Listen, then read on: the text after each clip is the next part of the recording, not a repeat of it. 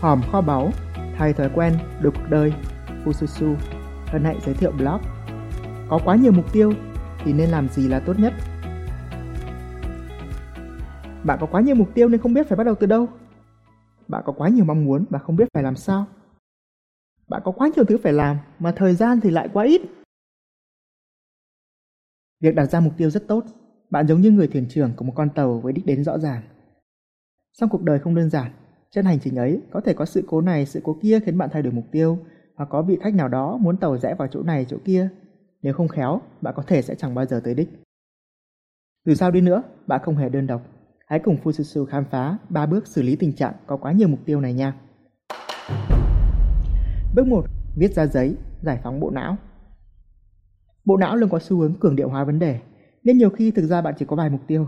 Nhưng do có quá nhiều suy nghĩ trong đầu về mỗi mục tiêu, cho nên bạn có cảm giác mình có quá nhiều mục tiêu. Nếu vì mỗi mục tiêu giống như một vị khách khó tính trên tàu, thì lúc đấy ai cũng đang đòi hỏi quyền lợi của mình, ai cũng muốn được bạn lắng nghe. Do vậy, cách đơn giản nhất để thoát ra khỏi tình trạng đó là bạn hãy viết ra giấy. Khi viết xuống, bạn đã thể hiện thái độ lắng nghe những vị khách suy nghĩ ấy. Cứ có gì trong đầu, hãy viết xuống. Viết xuống ngay lập tức, bạn sẽ cảm thấy rất thoải mái, và rồi bạn sẽ có thể nhận ra, ồ, oh, mình cũng đâu có quá nhiều mục tiêu nhỉ. Bộ não được thiết kế tối ưu cho việc ra quyết định, và quyết định sẽ dễ dàng hơn khi bạn nhìn thấy bức tranh tổng quan. Khi viết xuống một danh sách mục tiêu, bạn đã tránh được một sai lầm lớn mà hầu hết mọi người đều mắc, đó là không viết ra giấy. Còn chờ gì nữa, hãy viết xuống và bạn sẽ thấy. Bước hai. Loại bỏ những mong muốn mơ hồ. Thông thường khi bạn hỏi mục tiêu của mọi người là gì, bạn sẽ thấy có hai dạng câu trả lời. Thứ nhất là những mục tiêu rất cụ thể, tức là bạn đạt được một thứ gì đó mà ai cũng có thể nhận biết và nó có điểm kết thúc rõ ràng. Chẳng hạn, có một trăm triệu trong tài khoản ngân hàng, đi du lịch mười ngày Maldives, đạt tám chấm không ai eo, xuất bản mười cuốn sách, vân vân. Đó là những mục tiêu rất cụ thể. Dạng câu trả lời thứ hai là những mong muốn mơ hồ, tức là đạt được hay không chỉ mình bạn biết và đôi khi bạn cũng chẳng biết luôn, và gần như không có điểm kết thúc. Chẳng hạn, tôi muốn khỏe mạnh hơn, tôi muốn tập thể dục đều đặn hơn, tôi muốn tự tin hơn, tôi muốn giao tiếp mọi người thoải mái hơn, tôi muốn phát âm tiếng Anh chuẩn hơn. Tin buồn, hầu hết các mong muốn mơ hồ như vậy đều rất khó trở thành hiện thực vì chúng quá mơ hồ. Đây cũng là nguyên nhân hàng đầu tạo ra cảm giác có quá nhiều mục tiêu nhưng thực ra lại chẳng có cái nào rõ ràng. Tin vui, bạn có thể dễ dàng loại bỏ chúng cũng như biến những mong muốn mơ hồ thành mục tiêu cụ thể bằng cách thêm vào những con số. Thay vì mong muốn mơ hồ là khỏe mạnh chung chung, hãy đặt mục tiêu, tôi có thể chống đẩy ba mươi cái trên lần, tôi có thể chạy liên tục năm ki lô mét, hoặc tôi có thói quen chạy ba mươi phút mỗi ngày. Ngoài ra, nếu bạn không lỡ loại bỏ một mong muốn nào đó, thì có thể kết hợp nó với một mục tiêu cụ thể hơn. Chẳng hạn, nếu bạn muốn khỏe mạnh và đang có mục tiêu học tiếng Anh ba mươi phút mỗi ngày, thì tại sao không tập thói quen vừa chạy bộ vừa nghe tiếng Anh? Bước ba. Lập bảng phân loại. Theo tỷ phú Brian Tracy, cũng là một bậc thầy về hiệu suất, thì bản chất của quản lý thời gian hiệu quả là bạn trả lời được hai câu hỏi sau: nên làm gì và làm vào lúc nào. Để làm được điều đó, bạn cần phải phân loại được các mục tiêu của mình, xác định ra cái nào cần làm trước, cái nào cần làm sau, dành bao nhiêu phút mỗi ngày và có thể kết hợp với việc gì. Hãy đưa hết tất cả mục tiêu của bạn lên một file Excel. Cột đầu tiên là nội dung mục tiêu của bạn. Các cột tiếp theo lần lượt sẽ là thời hạn, thời lượng, hạng mục và ưu tiên. Về thời hạn, hãy nhớ bất cứ mục tiêu nào cũng cần phải có một thời hạn rõ ràng. Nếu không có thời hạn, nó sẽ trở thành một mong muốn mơ hồ hoặc một cái đích ở một vùng đất viễn tưởng mang tên một ngày nào đó. Thời lượng, nếu như bạn không thể ước lượng được khoảng thời gian cần bỏ ra để hoàn thành một mục tiêu nào đó, thì tin buồn, bạn có thể sẽ mãi mãi không hoàn thành được nó, hoặc là sẽ hoàn thành một cách chậm chạp. Hạng mục, việc nhóm các mục tiêu vào chung một hạng mục sẽ giúp bạn cân bằng hơn khi thấy được mình đang có quá nhiều mục tiêu ở mục nào hay thiếu mục tiêu ở hạng mục nào đó. Bạn có thể tham khảo một số hạng mục sau đây. Thứ nhất là các mục tiêu liên quan tới sức khỏe, tăng cân, giảm cân, các thói quen tốt cho cơ thể và trí óc. Thứ hai là các mục tiêu liên quan đến học tập, nâng cao điểm số môn học nào đó, du học, học thêm kỹ năng nào đó. Thứ ba là các mục tiêu liên quan tới công việc, xử lý một vấn đề nào đó. Thứ tư là liên quan đến tài chính. Đây là hạng mục ít người đặt, song rất quan trọng. Bạn muốn mình có thu nhập bao nhiêu một tháng? Các nguồn tiền sẽ tới từ đâu? Tiếp theo là hạng mục liên quan đến mối quan hệ. Bạn muốn cải thiện mối quan hệ với mọi người xung quanh hay tạo ra mối quan hệ mới tốt đẹp như thế nào? Phát triển bản thân, bạn muốn rèn luyện thêm kỹ năng gì? Đọc sách, học thêm các khóa học nào?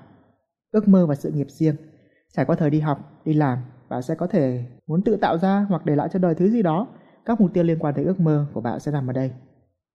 Thư giãn và tận hưởng, việc tự thưởng cho bản thân rất quan trọng. Bạn muốn thư giãn và tận hưởng cuộc sống như thế nào sau khi đạt được các mục tiêu trên? Hạng mục thứ tư rất quan trọng, đó là mức độ ưu tiên. Hãy nhớ, càng có quá nhiều mục tiêu thì bạn càng phải xác định được cái nào là quan trọng, cái nào cần làm trước. Bạn có thể đánh thứ tự ưu tiên theo kỹ thuật A B C D E của Brian Tracy. A là những việc phải làm và bạn làm nó càng sớm càng tốt. B là những việc cũng phải làm, xong bạn có thể sắp xếp thời gian để thực hiện dần dần. C là những việc làm được thì tốt, không làm được không sao cả. D là những việc bạn nên giao cho người khác hoặc nhờ họ hỗ trợ bạn làm. E là những việc nên loại bỏ, làm nó ít càng tốt.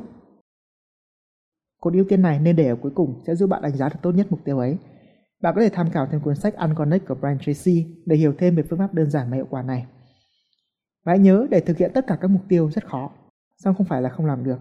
Với những mục tiêu có thể nhờ được ai đó hỗ trợ, hãy mạnh dạn nhờ vả. Với các mục tiêu đòi hỏi thời lượng lớn, độ khó cao, hãy chia nhỏ ra để làm nó mỗi ngày. Cứ kiên trì, kiểu gì bạn cũng sẽ thành công. Vậy là bạn đã biết được ba bước cần làm khi có quá nhiều mục tiêu rồi. Bạn nghĩ sao? Bạn còn băn khoăn gì không? Hãy để lại comment trên blog và Fususu chắc chắn sẽ trả lời bạn. Tóm lại, có quá nhiều mục tiêu đôi khi chỉ là cảm giác do bộ não quá tải mà thôi. Hãy viết xuống mọi mong muốn của bạn, cảm giác đó sẽ lập tức tiêu tan. Tiếp đó, hãy loại bỏ bớt các mong muốn mơ hồ hoặc biến chúng thành mục tiêu cụ thể với các con số. Cuối cùng, bạn làm rõ mục tiêu bằng cách thêm những thông tin liên quan tới thời hạn, thời lượng, hạng mục và quan trọng nhất là đánh thứ tự ưu tiên cho chúng. Thực hiện đủ ba bước này, bạn sẽ có trong tay một bảng các mục tiêu vừa tổng quan vừa chi tiết. Lúc ấy, bạn chắc chắn sẽ biết mình cần phải làm gì tiếp theo. Thật đơn giản và tuyệt vời phải không? Vì bạn đã tới được đây, Fujitsu có một món quà tặng bạn. Đó là một bảng Excel thông minh giúp bạn cập nhật, theo dõi mục tiêu rất tiện lợi. Không chỉ giúp bạn phân loại mục tiêu như trên, mà còn có thể tự động tính toán số ngày cho tới deadline, số ngày kể từ lúc đặt ra mục tiêu. Hãy tải về và thử áp dụng nha.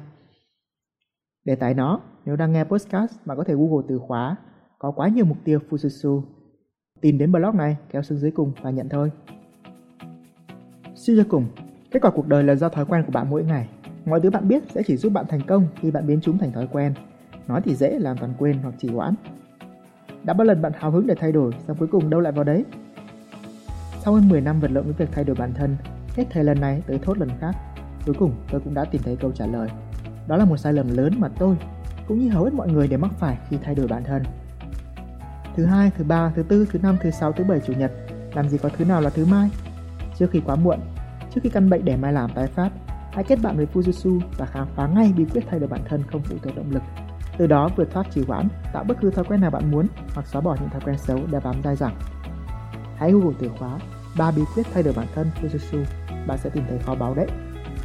Mong tin tốt lành, Fujitsu, Nguyễn Chu Nam Phương. Mọi thứ đều có thể, vấn đề là phương pháp. Hãy để đường dài mười năm của Fujitsu trở thành đường tắt của bạn.